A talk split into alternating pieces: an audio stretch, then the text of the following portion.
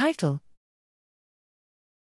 Atypical NMDA receptors limit synaptic plasticity in the adult ventral hippocampus.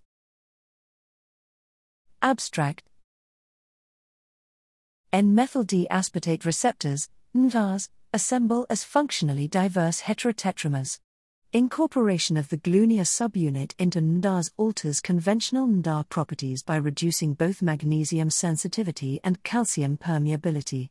GLUN1 together with glunia can also form functional receptors that lack a glutamate binding site and instead serve as excitatory glycine receptors, eGly-RS.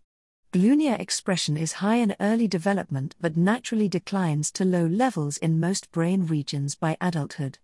Interestingly, glunia expression remains elevated in the CA1 of the adult ventral hippocampus, VH, but not in the dorsal hippocampus, DH.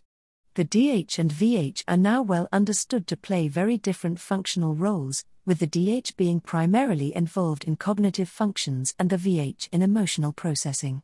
Why gluNA persists in the adult VH, and the impact its presence has on glutamatergic neurotransmission in the VH is currently unknown.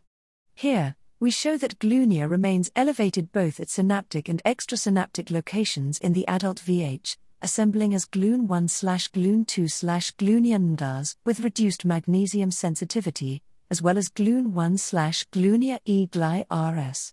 By comparing various synaptic properties in the DH and VH of wild type, weight, and gluNA knockout, KO, mice, we demonstrate that gluNA persistence in the VH attenuates glutamate release, limits postsynaptic calcium influx through NDAs, and reduces the magnitude of NDA dependent long term potentiation.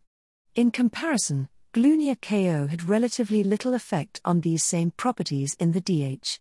In all, our data demonstrate that gluNA persistence in the VH represents a key modulator of VH excitability and therefore may play a central role in emotional processing.